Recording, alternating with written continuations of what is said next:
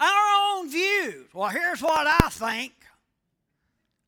Well, most of the time you can add a dollar and a quarter to that and get a cheap cup of coffee. Our own views and perspectives can and do serve to lure us away from God's truth.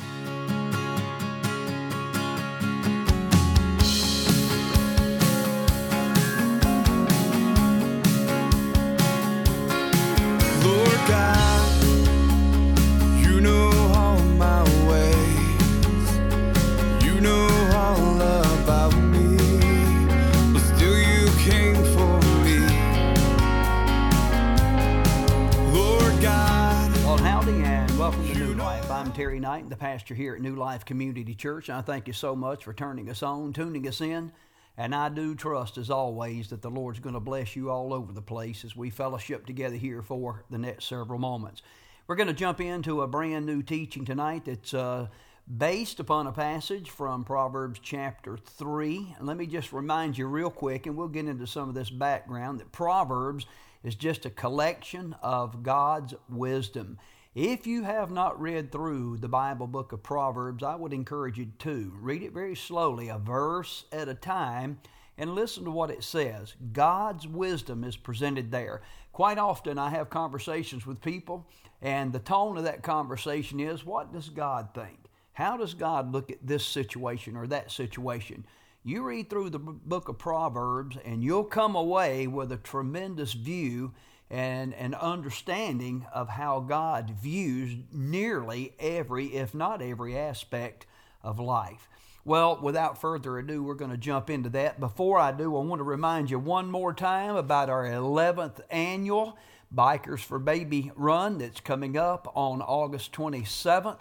Uh, some information's there on the screen. We'll try to remind you about that at the end of the program. We'd love to have you come along ride with us in support of the the Pregnancy Care Center of Martinsville and Henry County. Again, let's go back to Proverbs chapter 3. I want to read just a couple of verses in your hearing and we're going to jump right on into this teaching. Proverbs chapter 3. I'm going to read verse 5 for you, or we'll begin in verse 5. And the record puts it this way Trust in the Lord with all your heart, and lean not on your own understanding. Look at verse 6. In all your ways acknowledge him, and he will make your paths straight. What a great passage. Let me pray for you. Father, I thank you for each one that's turned on the telecast, whether live or later. And I pray that by the power of the Spirit, by your word, that you would speak to each heart. Help us to know and understand your wisdom and to embrace it and to live it out in the days to come. And we'll thank you. We'll praise you for it all. In Jesus' name, amen and amen. Hey, again, I do want to thank you for being here. I encourage you to click on the uh, like button down the bottom of the screen. Subscribe to our channel if you're listening by way of YouTube, and be sure and tell all your friends and neighbors about New Life Telecast. We'd love to have them join us to be a part of this process. God bless. You hang on, I'll be back here in just a little while.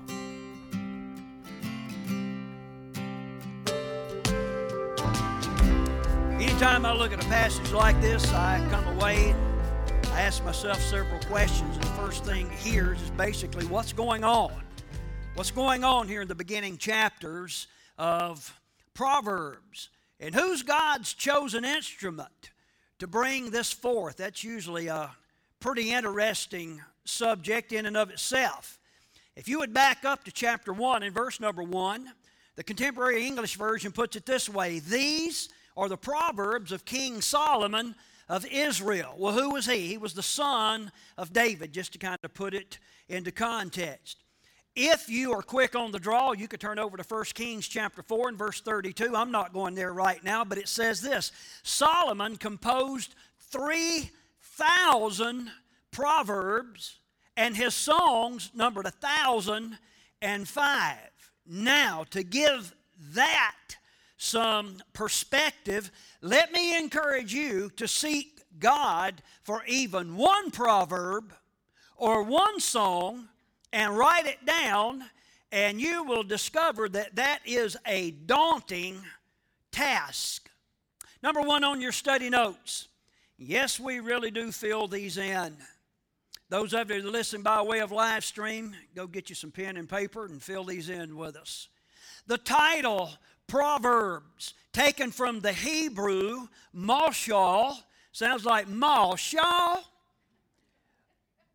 It's about as close as I can come, folks. Here's what it means it means a parable. Isn't that interesting? We, New Covenant, New Testament people know all about parables. That's what Proverbs means. One commentator puts it like this Proverbs are sentences of ethical wisdom. That's just generically speaking. Perhaps you are familiar with some modern day proverbs. Uh, may be more familiar with the proverbs than you think that you are. You help me out with this. An apple a day keeps a doctor away. It's just a kind of a modern day proverb. A bird in the hand is worth two in the bush. I don't know why you would want a bird in your hand, but there you go. It's a, a great proverb. Another favorite of mine is In the land of the blind, the one eyed man is king.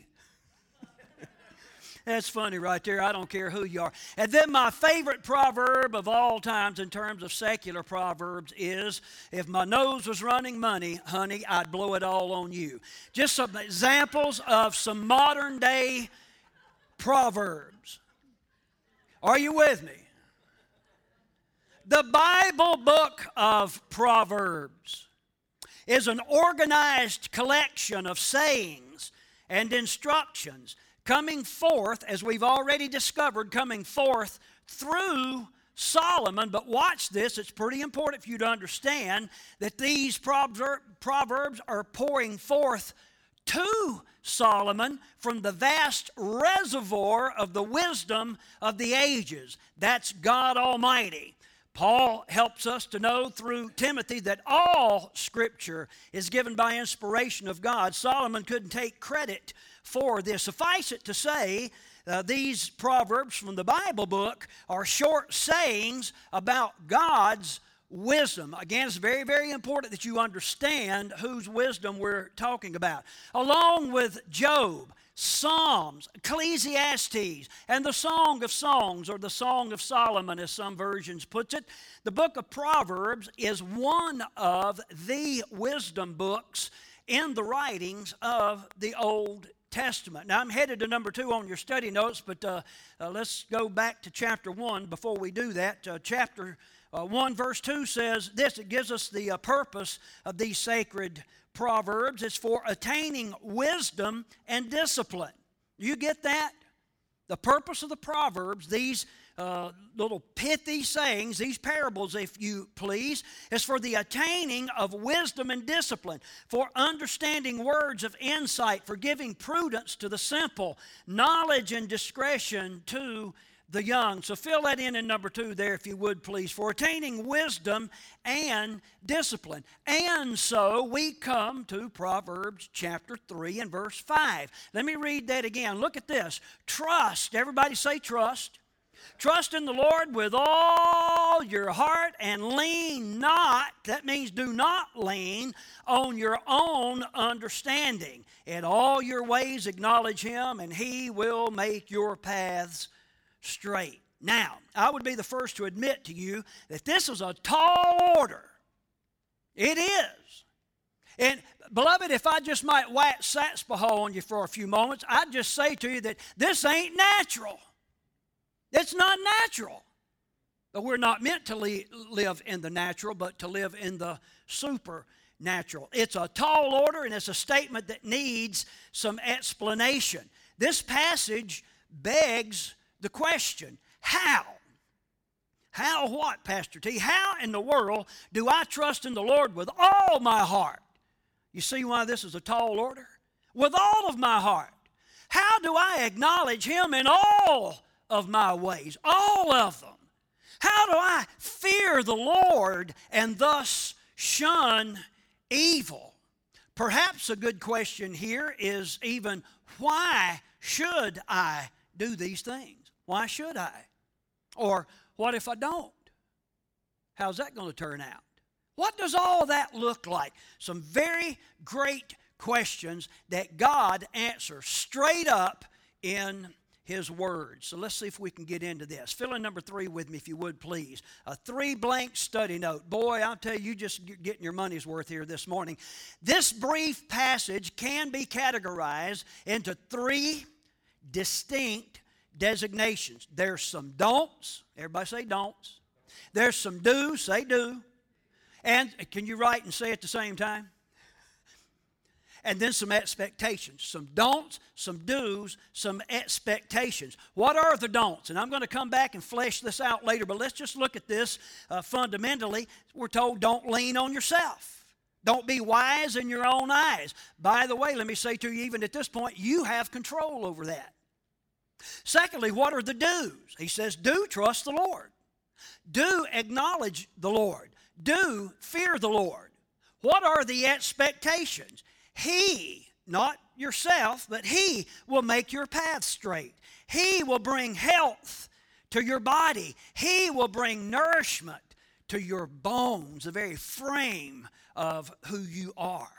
Now, with that, let me take just a, just a little parenthesis with you, and we'll be back here in uh, just a moment, but go with me on this little detour if you would, please.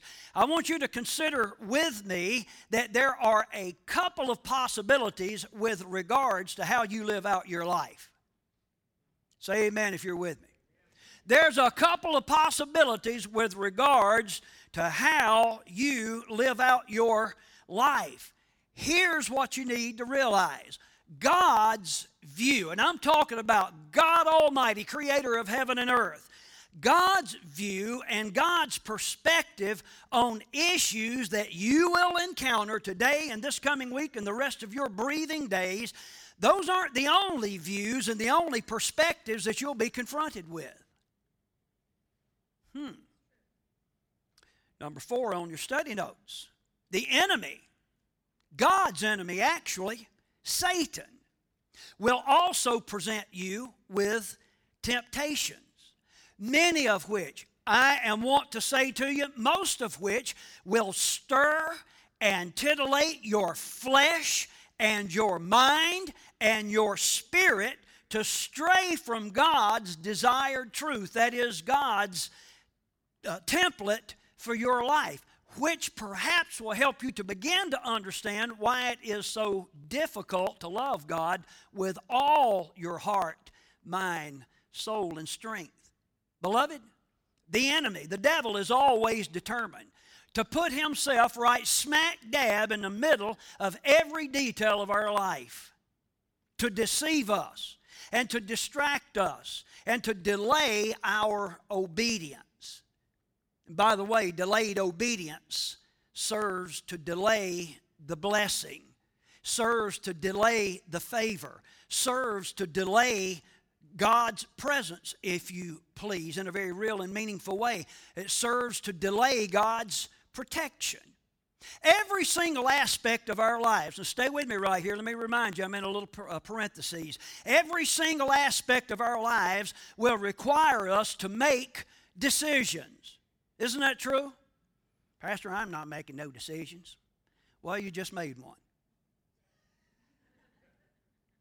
Every aspect of our lives will require us to make decisions that will determine our actions and our direction and even our uh, even the consequences that we incur.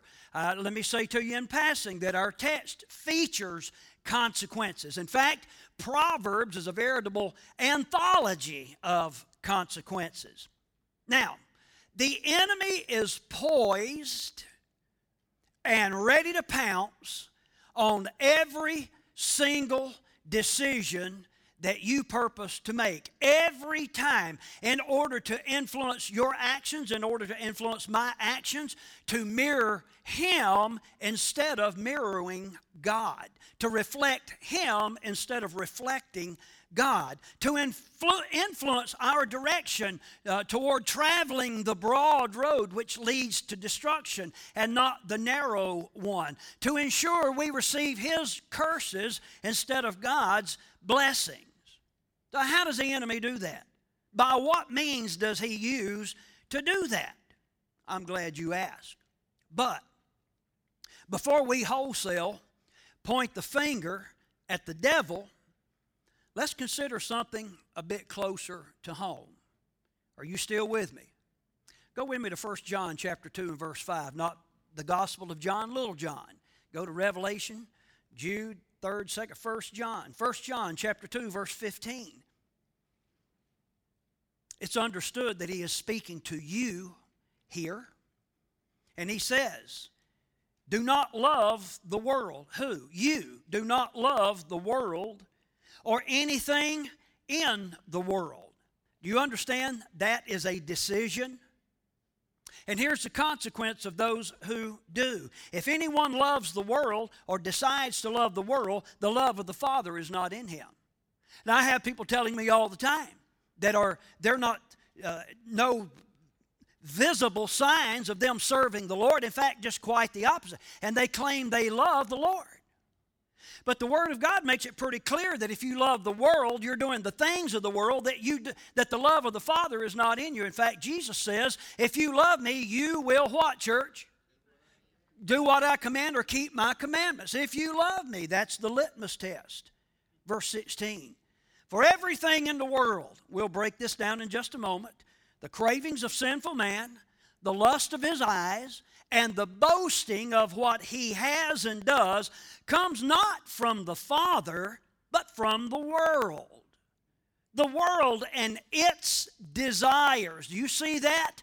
The world and its desires pass away, but the man who does the will of God lives forever. Who lives forever? the one who does the will of God. So if you don't do the will of God, you got yourself a problem. Amen? Yeah.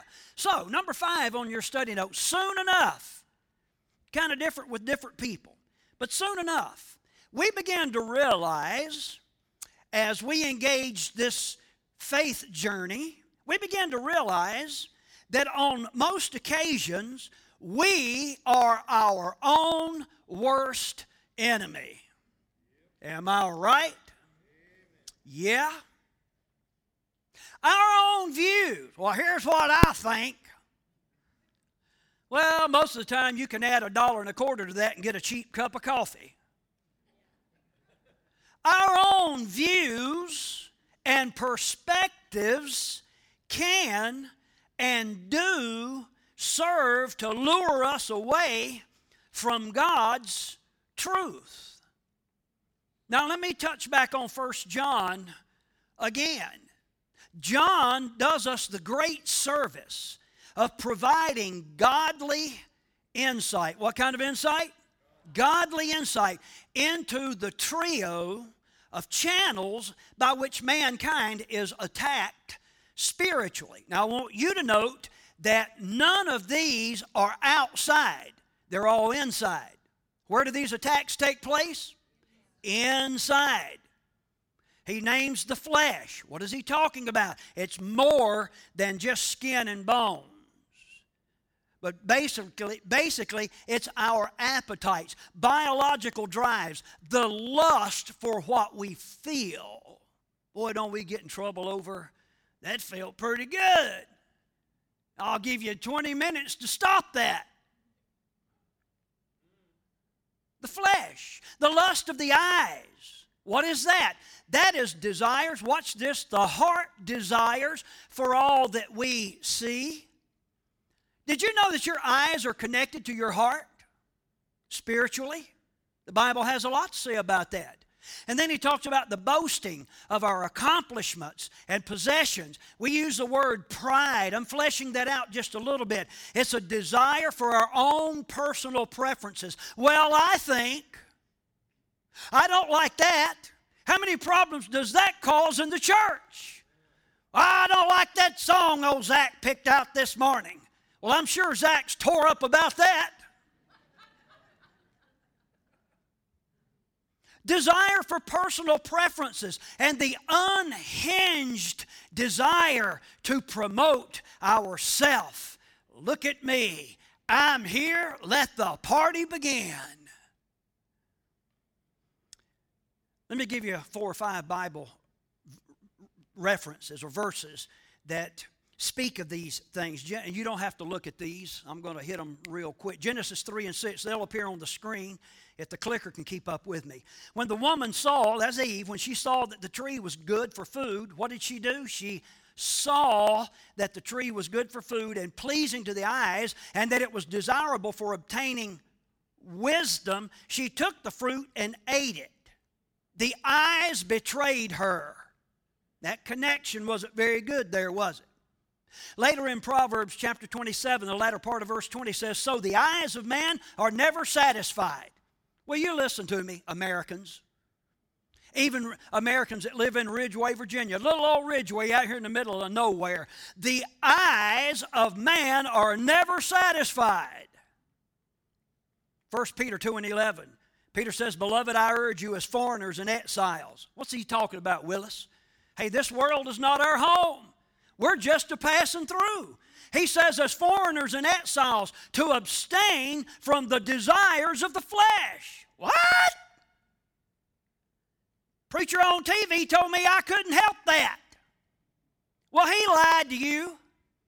To abstain from the desires of the flesh, which war against your soul, the soulish realm. Oh, listen what Paul told the church in Ephesus. All of us also lived among them at one time. You understand there's a difference now? At one time, we fulfilled the cravings of our flesh and indulged its desires and thoughts. There's a living illustration of this given in the uh, Old Testament book of Joshua. God told the Israelites to go whoop up on this bunch of people. And normally, when they whooped up on them, whatever those people had, the people of Israel would acquire those things. We call it the spoils of war or the booty uh, from the war. Now, that's kind of some negative connotations today, but that's what's going on. At, on this particular occasion, God told them to leave that stuff alone. But there's a fellow named Achan. I've got a sermon titled Achan's Breaky Heart. I'll preach that to you one of these days. But here's what happened Joshua 7 21. Achan says, When I saw among the spoils a goodly Babylonish garment, what did he do? He saw those things. And 200 shekels of silver and a wedge of gold of 50 shekels weight. Then I coveted them. Boy, those eyes and that connection with his heart was jacked up. And he says, I took them. You know what happened to Achan? He did have an aching, breaking heart. He was stoned to death. He paid for that. He tried to hide some of that stuff in his basement. That's what we do. I went to visit some folks one time, another church where I passed, no, a church where I attended once. and they advised me, get back in the day, do any of you remember when you would go to hell for watching TV? Well, there was a certain fellow preaching that up in these parts. So this particular fellow advised me that they had a TV, but they kept it in the basement. They had an antenna, but they didn't put it on up on this was in the antenna days. He didn't put it up on top of the house. He put it in the attic. You know why he did that? So when the preacher came to visit, he wouldn't know they had a TV. Sounds like Achan, doesn't it? Buried this stuff in the basement. I wonder if I'm speaking to anybody in here this morning. God sees this stuff. The flesh, the eyes, personal preference betrayed Achan. Now, these are all characterized as the things of the world. That's strange vernacular to a lot of people these days, in particular the under 30 crowd. It's talking about the present temporary world with its prince of power, which is Satan. Now, watch this. For those of us that our uh, citizenship is in heaven, he is not our prince. We serve the King of kings and the Lord of lords. But for those in this present system, this present world, he is the prince of the power of the air. I told you that to tell you this. Fill in number six with me if you would, please. The key to understanding all of this, and I'm about to wrap up my parentheses. Beloved, Beloved, we're going to cut in right there. There is a back half of this teaching. We'll look forward to sharing that with you next week. But uh, let me just conclude the program tonight by reminding you of something that sounds so negative in some respects, but it's not negative if you understand the ultimate end of it. All of the things that we clamor for in this present existence at some point in time, that's all going to burn away. Isn't that sobering? All the things that we clamor after now, and some things that we think are so important, those things are going to burn away in the end. The only thing that will last, really, is that which we do in the name of Christ through the power of the Spirit as members of the forever family of God. I trust that you'll be encouraged by that. You may think, man, that's awful cruel. All this stuff's going to be taken away. No, it's going to be displaced, replaced by something way more important and significant and eternal. And that's the treasures of God's kingdom. I'd like for you to be a part of that. And I want to encourage you not to hold on so tightly to the things of this present world that you lose grip on the things of the coming world, the next life.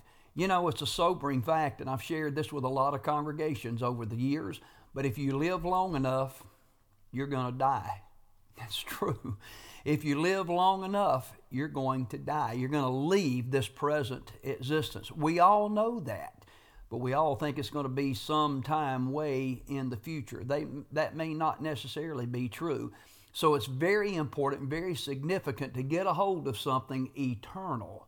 What we have hold of now is not, it's very temporary. I trust you'll be encouraged to get a hold of that which lasts. That is the things of God. How do we get a hold of this? How do we find out about this? It's all given to us in the Bible, the Word of God. That's why we use that as our long text here on the program. And I trust that the Word of God would speak to your heart and draw you to the things of God and help you know and understand how you might live your life, not only in the present, but uh, toward the end of an eternity in a way that is pleasing to God.